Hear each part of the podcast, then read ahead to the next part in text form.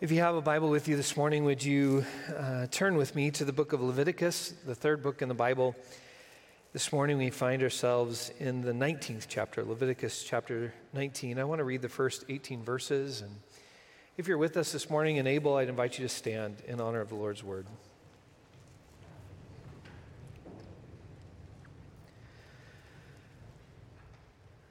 The Lord said to Moses, Say to the whole community of the Israelites, You must be holy, because I, the Lord your God, am holy. Each of you must respect your mother and father, and you must keep your Sabbaths. I am the Lord your God. Do not turn to idols or make gods of cast metal for yourselves. I am the Lord your God. When you sacrifice a communal sacrifice of well being to the Lord, offer it so that it will be accepted on your account. It must be eaten on the day of your sacrifice or the following day. Whatever is left over on the third day must be burned with fire. If any of it is eaten on the third day, it's foul. It will not be accepted. Anyone who eats it will be liable to punishment because they defiled what is holy to the Lord. That person will be cut off from their people.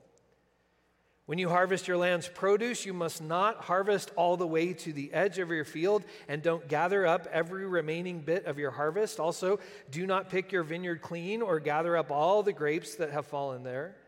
Leave these items for the poor and the immigrant. I am the Lord your God. You must not steal, nor deceive, nor lie to each other. You must not swear falsely by my name, desecrating your God's name in doing so. I am the Lord. You must not oppress your neighbors or rob them. Do not withhold a hired laborer's pay overnight.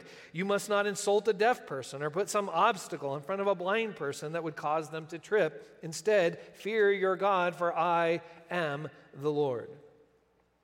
You must not act unjustly in a legal case. Do not show favoritism to the poor or deference to the great. You must judge your fellow Israelites fairly. Do not go around slandering your people. Do not stand by while your neighbor's blood is shed. I am the Lord. You must not hate your fellow Israelite in your heart. Rebuke your fellow Israelite strongly so you don't become responsible for a sin.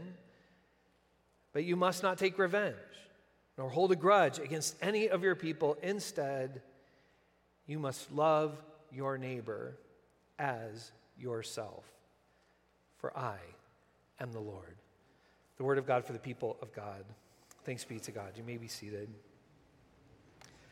If you're a guest with us today, we're in the not far from the middle, but we are in a year that we're calling uh, the story that changes everything. And some of you are participating with us daily or weekly. And, and the good news is, sometime between uh, yesterday and today, we are now one tenth of the way through the whole scripture. Um, and we're now in the middle of um, an interesting book. So we started in Genesis, and Genesis has so much to say to us about who we are created to be and what are the problems in the world and God's promises upon God's people and, and Exodus. Come on, Exodus. Um, so important that understanding of what it means for God to be redeeming us and bringing us out of our brokenness and not just getting us out of Egypt, but getting Egypt out of us. So, so good, so good and Leviticus. Come on. Um, so, so we're in Leviticus, which is that part of the scripture where, if you've ever committed to try to read through the scripture in a year, this is usually the place where it all falls apart, right?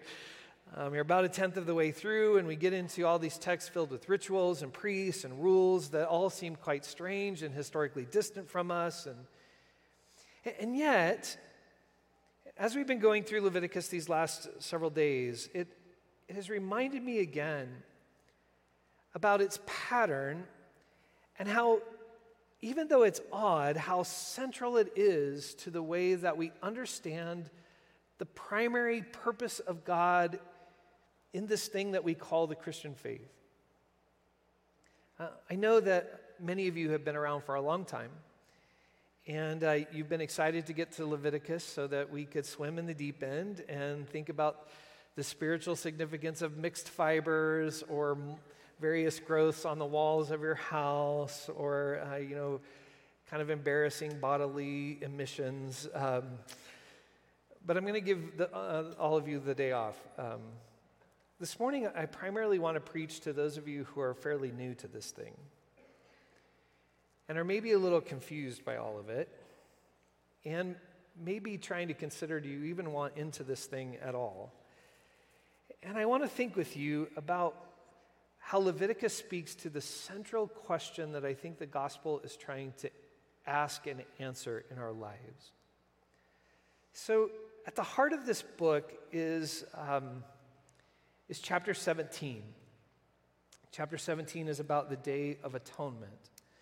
Chapter 17 and 18 outline this day, this annual day where Israel celebrates the grace of God. But, but coming up before that are, and after that, are chapters on various rituals. So, eight of the 27 chapters in Leviticus are about rituals. Those chapters begin the book and end the book. And after we get rituals, we get five chapters, three at the beginning and two at the end, about the priesthood and how the priesthood is structured and formed. But then we get 12 chapters that, that move into these central chapters on the Day of Atonement. We get these 12 chapters that have to do with, um, with various codes or laws related to the holy life. I, I want to think about those three things about rituals and priests and about these laws. But I want to I want to think about this as simply as I can with you this morning. And I want to say that I think all of this stuff addresses, again, the primary question that the gospel is trying to ask and answer. And as we get to that question, let me say, first of all, there's some other important questions that the gospel is trying to ask and answer. And I am afraid sometimes we've taken some of those questions that are important, but maybe not the central questions, and we've made them central. In particular, I feel like over the last several centuries in Christian history, one of the questions that's important, but that we've made central, is this question What happens to us when we die? Now, please, we've just celebrated so many folks who are grieving their loss. And, and that question of do we have hope after death is so important uh, to who we are. And, and thanks be to God. For those of us who trust in Christ, the answer is yes, indeed, we have hope in the gift of eternal life even after we die. Thanks be to God, right? And that's so important. So uh, such a vital question for us. But I am afraid sometimes we've turned that into the question. That is the question that the gospel is trying to ask and answer. And that may explain why so many of us here today have gray hair, because we're getting very close to that time. And that's a very important question, and maybe why some of the young folk aren't here, because they aren't they aren't sure they're going to die yet. And maybe they'll come back when that question becomes a little more vital, right? Or it may be that sometimes we think we settled that question a long time ago because we confessed some things and we've kind of got our fire insurance, as we used to call it when I was growing up in the church. Um, we got our fire insurance, we're, we're free from judgment, and now we can just kind of go on with life. But I want to say to you this morning that part of the reason Leviticus is so important is because it gets at what I think is the central question of the gospel. And it's this question What kind of people are we going to be? That the primary question of the scripture is not where are you going to go when you die? The primary question of the scripture is how are you going to live? What kind of character are you going to live your life with? In fact, the chapter right before the one we just read, chapter 18, is all about what to do with our bodies. But, but chapter 18 all, um, also gets into this question as, as we move, God says, as I move you out of Egypt and into the promised land, I'm getting you to kind of leave one life behind, but I'm moving you into a whole new kind of life. What is that life? What does that life look like? How do we embody that in the present? And so, the text that we're looking at this morning, chapter 19, verse 2, I would encourage you to underline this call of God Be holy as I am holy. That call to be holy, to reflect the unique character of God, that is the central aspect and the question that the gospel is most wanting to address. How can we become people who, not just in death, but in life, reflect the nature and character of God?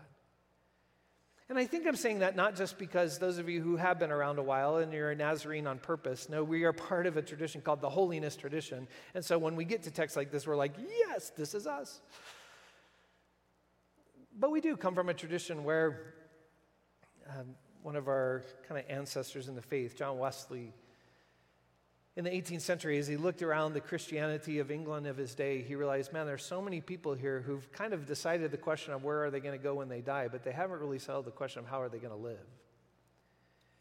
And the more I wrestle with the scripture, John Wesley would want to say, the more I hear this call to be holy as, as God is holy. And what does that mean? And what does that look like? But I would say it's not just we strange holiness folk who think like that. Um, I, I love uh, Dallas Willard, uh, The Divine Conspiracy, and Willard wrote another book called The Great Omission, where he recognized this is the problem.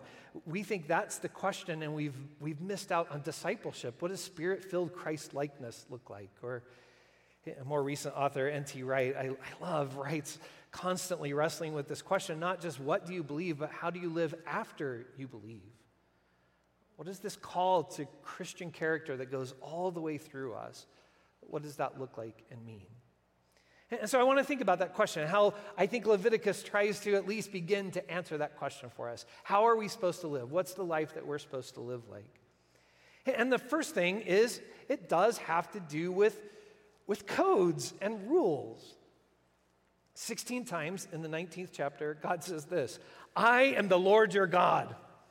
I tried to emphasize that as we were reading it, but God just keeps saying this listen, I am the Lord your God. I have certain expectations about you and your life because I'm the Lord your God. And so here are some of my expectations. And, certainly it's right then that Leviticus deals with how do we live? What are the things that we do? And also, what are the things that we don't do? And so a lot of the codes actually have to do with some of the things that we don't do. Um, I want you to notice, first of all, that there are some no's to the things that we don't do. In chapter 19, here are just some of them don't steal, don't oppress, don't insult people, don't misuse your power. I love the one that we went through. You may have been kind of going, why are we reading this? Uh, when we got to the part, don't eat the sacrifice on day three, eat it on day one and two. By the way, it's kind of interesting. Some scholars think the reason why you can't let it sit till day three is one, because they didn't have refrigerators and it might make you sick. But the other is when you've sacrificed, like, that's a lot of meat to eat. So you can't just do it by yourself. Invite your friends, have a party. Don't leave everybody out of your meals.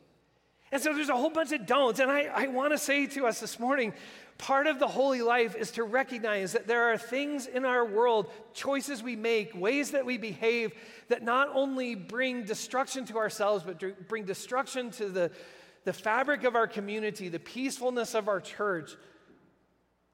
And because of that, we just have to say no to them.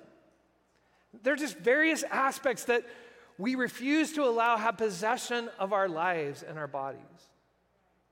And by the way, as God gives us these rules, part of the reason Leviticus gets so lengthy and so detailed is because every single aspect of our lives is claimed by God. And so there are things that you can't do with your body, and there are things that you can't do with your resources, and there are things you can't do with your time. Because we're called to be a particular kind of people in the world. And so if you're new, part of deciding to get into this thing is to say no to some things. Now, if you've been around a while and you're a Nazarene on purpose, you know we are really good at saying no to some things. And unfortunately, at times, the holiness tradition got so good at saying no to things that we stopped right there, just saying no to a whole bunch of things. But I want you to notice that those no's are said also so that we can say yes to a bunch of things. So here are some things that the text says yes to honoring your father and mother. And all God's people said, Amen. Keeping Sabbath, being fair to people, practicing economics in ways that take care of the stranger. We'll come back to some of those things. But part of living into this holy life is not just saying no to some things, but saying yes to a whole bunch of things that reflect the goodness and the beauty and the purposes of God in the world, again, in every single aspect of our lives. And one of the things I love about Leviticus, even though it's sometimes hard to translate rules and laws from so long ago into a new context, I've been reminded again and again these codes are, are practical and daily and they're local. They have to do with how we treat not just people around the world, but people closest to us in our families and our neighborhoods. And again, it includes everything our bodies, our eating, our finances. It has to do with discovering the grain of the universe, that there are per- particular ways God has created all things. And, and the more we find those structures, the more we live within those boundaries, the more goodness comes to us. But the key is, and the reason I finished at verse 18, is because at the heart of it is love. You must love your neighbor as yourself.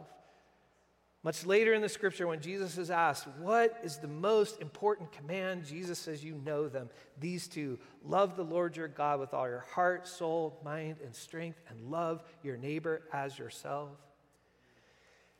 If you read Leviticus and you're having trouble figuring out how do I take that law and put it here, just do this. How is that trying to get me to love my neighbor, and how can I do that now? How can I live a life of love? Now, there are five chapters that deal with the priesthood. And that's not just because we, uh, that's not because we religious leader types are especially holy. Um, in fact, there's only three stories in the book of Leviticus, and they're all scary, and they're all about God killing priests. Um, so there's the priesthood, but we're not always um, the role models that we should follow or that we ought to be also. But there is an aspect to the holy life that is priestly. And I think Leviticus invites those sons of Aaron and those who've been anointed into the priesthood in Leviticus. But it's interesting, the expansion of that becomes the priesthood of all believers. In fact, the scripture invites us all to be a kingdom of priests. And so, what does life, what does a holy life look like when we are being a kingdom of priests? I think the basic function of the priest is to do this to take all of the brokenness and messiness of the world and to come and offer that to God.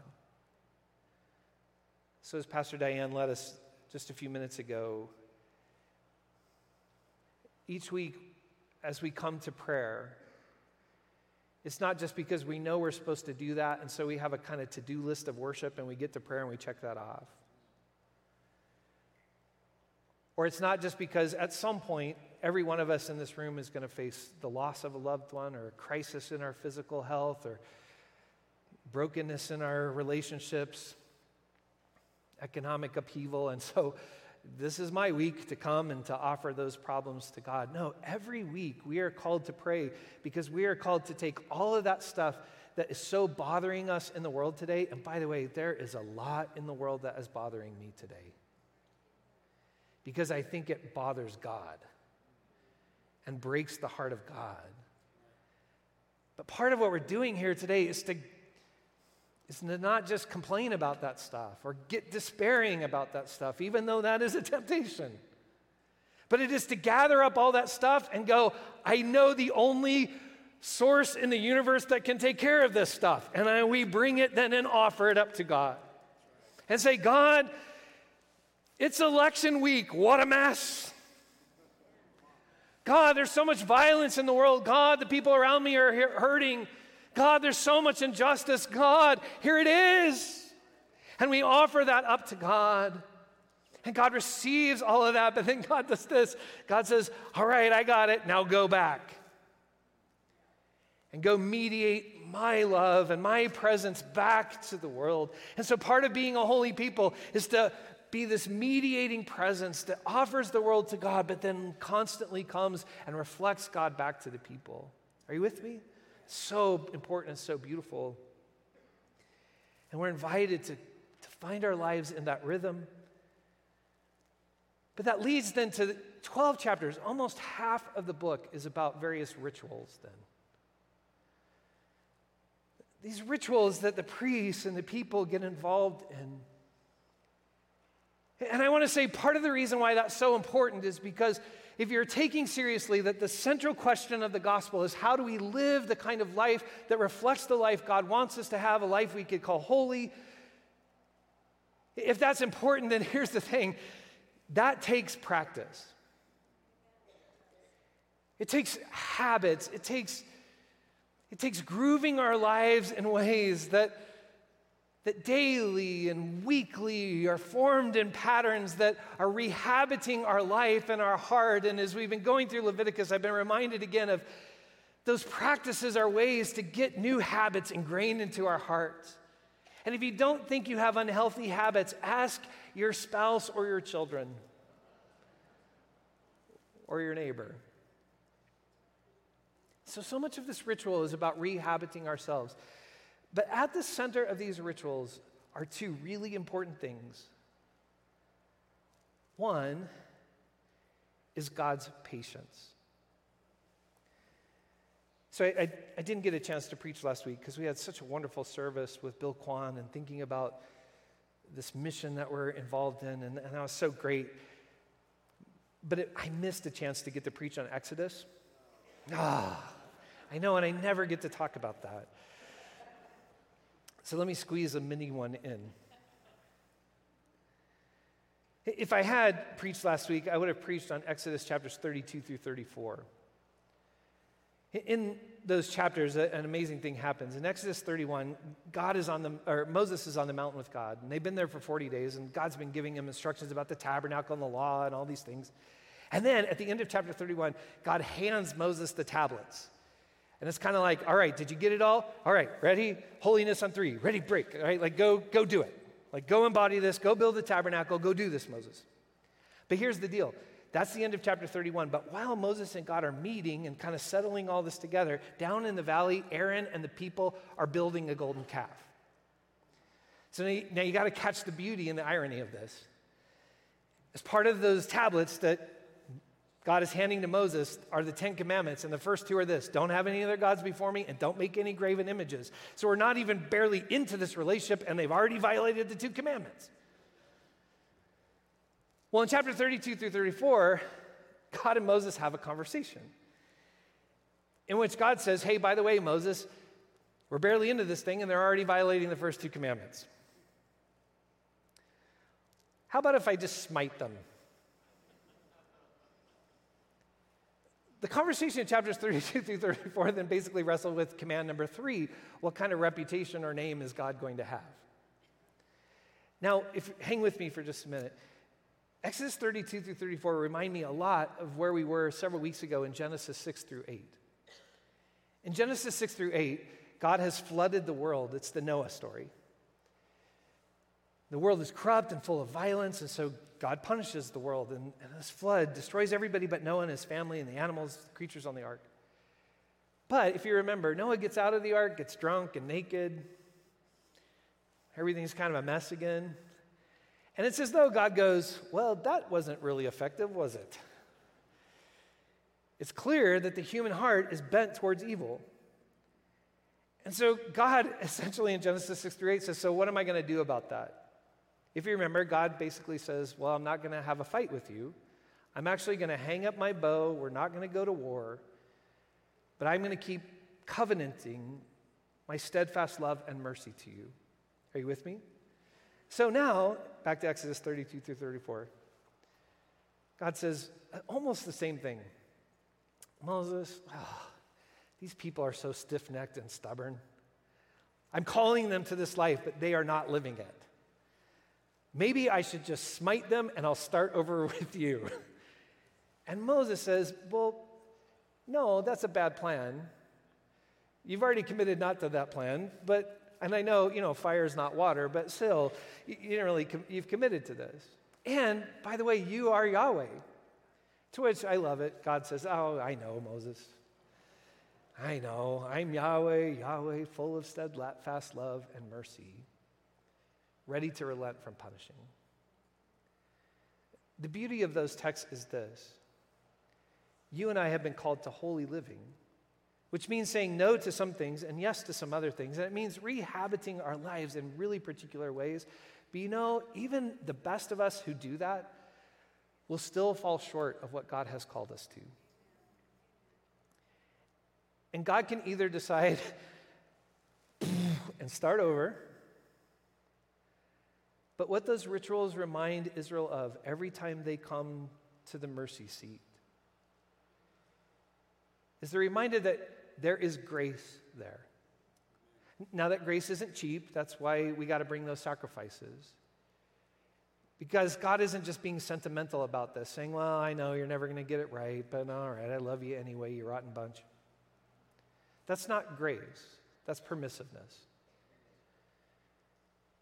Grace receives us where we are in our brokenness and our hurts, in not just our sin, but our shame.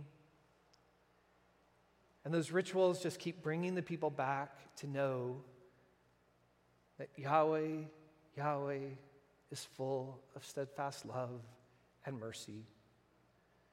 On the Day of Atonement, that's the whole point of that first goat that that drew the lot to be sacrificed. There is no boundary between us and God. And God is so patient with us and will not give up until He has completed this work in us. But the second aspect is really important too. In some ways, it's about the other goat who gets sent out to take our sin far from us. And this is the most complicated thing I want to say this morning. As we've been going through Leviticus, it has struck me how it's not really the death of these animals that matter that much to God. In other words, it's not as though God says, I'm really bothered by your sin, but if something dies, I'll be okay. In fact, in Leviticus 18, it says this the, the blood is life. It's not the death that matters so much as the representation of life that is there. Now, here's where it gets kind of complicated because I, I, think that's a hard imagination for us. We're so used to thinking about the death that matters, not the life. And so let me illustrate it quickly this way. So there's a, an author and a poet that I really do love, a guy named Wendell Berry. I mention him from time to time. If you're not familiar with his work, he's wonderful. I tried to get through all of his novels this summer. He's such a gifted writer and wonderful poet. But Berry, Wendell Berry has an agenda, and his agenda is this he's kind of a farmer poet. And his big concern is this that in modern day life, we go to Costco way too much. And that all of the stuff that we buy to eat has been made somewhere else, grown or processed somewhere else. And so our whole life is about going to Costco and getting frozen chicken breasts, but we have no idea where they came from, right? And Wendell is actually a little concerned about that distance. He's not concerned that we eat that stuff, but he's concerned that we don't really fully appreciate it or understand it. And so, really quickly, as I've been reading Leviticus, you know, you can kind of go, this is a lot of blood and guts in this stuff. And we're throwing blood everywhere, and it's kind of gross. But you know, I realized, and I Googled this just for fun, we are no less bloody than the people were in Leviticus. In fact, the USDA estimates that each year in the US, we slaughter 34 million cows, 130 million pigs, and this is crazy 9.3 billion with the B chickens in a year. That's a lot of feathers. That's a lot of blood and guts. That's a lot of livers to try to figure out what to do with. That's kind of gross. Now, here's the thing Berry would say that's, our, that's fine. It's not necessarily thinks we should all be vegetarians, but he kind of thinks this as we approach Thanksgiving, he kind of thinks it would be good if we actually, the turkey that we if we had helped, you know, if we, we'd have seen it hatched and we'd have fed it and raised it and named it. So then when we gathered around it, it wasn't just a frozen butterball from Albertsons, but it was like, this is Tom. this is old Betty. Because he feels like we'd be more appreciative if we knew it, right? Are you with me? And here's this point. Because when we are able to just go buy it, we forget how dependent our life is on the life of other creatures. And how dependent our life is on the resources in the world and the seasons of the year, and how much our life is dependent upon each other. And we too often forget that. And so, if I could kind of land this plane, in those rituals, they are constantly reminded of a God who is patient and gracious. But in that blood that is life, they are constantly reminded of how dependent they are on that grace and that goodness, not just of those creatures, but of the very being of God in God's self, dwelling in the midst of God's people. Here's why that is important. Leviticus asks the most important question the scripture asks How are you going to live? And the answer is you are called to be holy as God is holy. And if you take that seriously, then there are some things you can't do and some things that you should do. And you're going to have to really think about and live into some rehabiting of your life. But remember this that life to which we are called is not easy, and God is gracious Amen. and will not stop until He has finished that work in us. But this is why we gather around this table. Because God has not said, now go, figure it out work harder. But those rituals remind us that God has extended grace that not only forgives us, but empowers us to do that to which He has called us.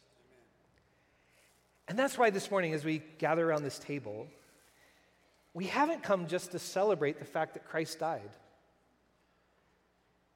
In fact, if all we were going to do this morning is just come and re- be reminded that Christ died, we could come up with a cool video that would be much more powerful than just bread and cup being broken. But we come to be reminded of the grace made possible in broken body and shed blood, but we also come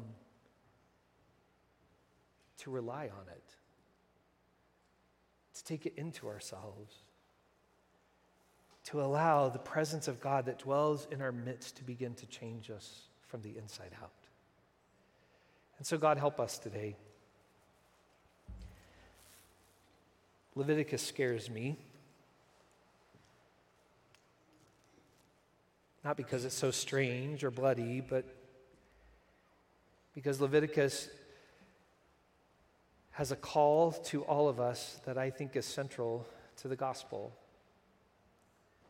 to be holy as you are holy. Yikes. For as we come today and we look at especially the embodiment of your character, your Son Jesus Christ, and we look at ourselves, wow, there is a huge difference. And so teach us what to say no to, teach us what to say yes to, rehabit our hearts by your love. We thank you for a grace that is, grace that is patient and forgiving. But we thank you today for a grace that is present. And so, as we gather around this table today, make us what we eat today. Make us holy. Make us the body of Christ, reflecting your love for the sake of the world. For we pray this in Christ's name. I'm going to invite those who are going to help me serve to come at this time.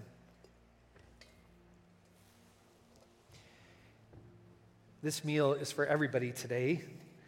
Um, there's no membership or requirement other than a realization of how deeply we need God's grace.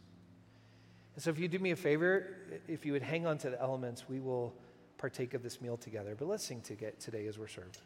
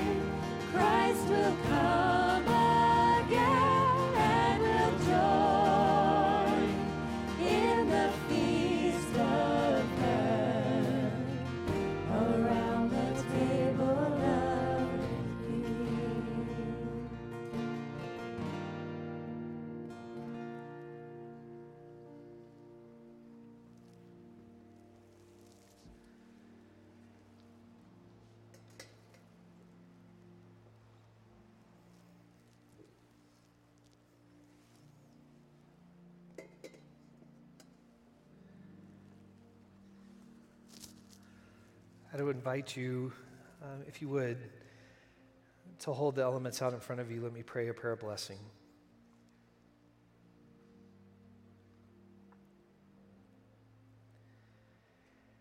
Almighty God, if we have listened well to your word today, how overwhelmed we should feel.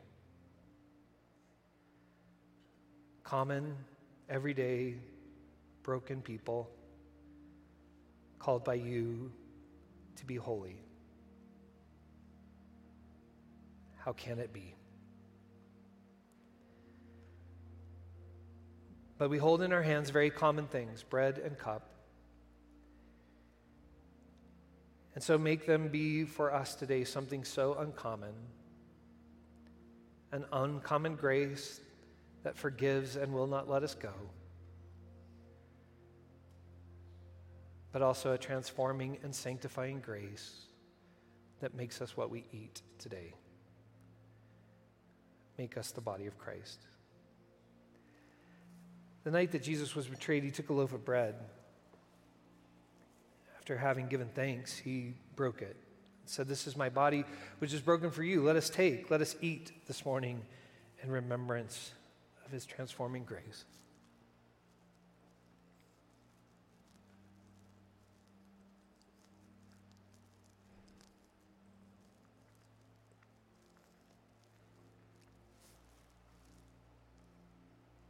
When supper was over, he took the cup, he blessed it. He said, This is my blood, which is poured out for you to preserve you blameless unto everlasting life. Let us take and drink this morning, remembering that there is life in the blood that gives us new life.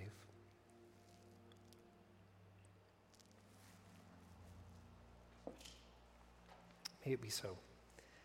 Make us holy as you are holy. And God's people said, Amen. Would you stand with me? Let's celebrate that.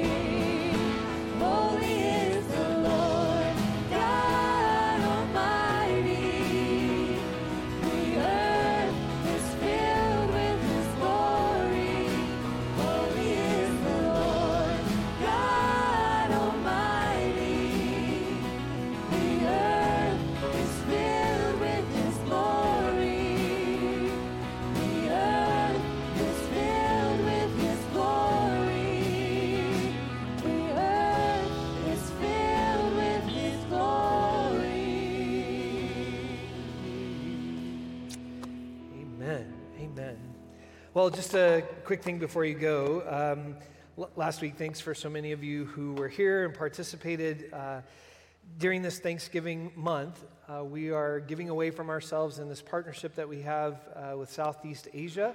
And our goal is to raise $10,000 above our regular tithes and offerings and faith promise giving uh, for that.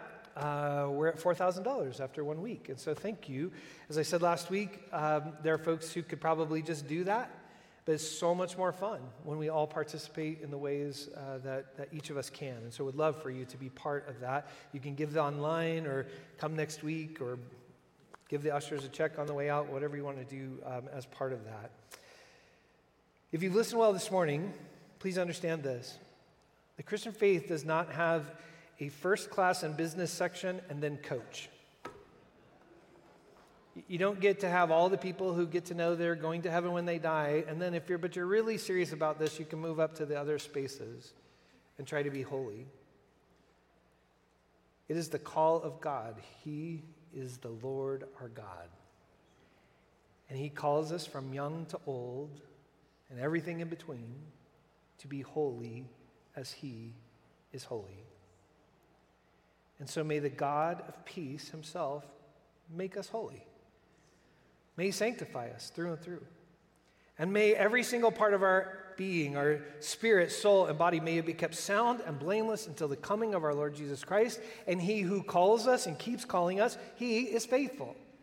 And He will not stop until He finishes this work in us. And all God's people said, Amen. Go in His peace.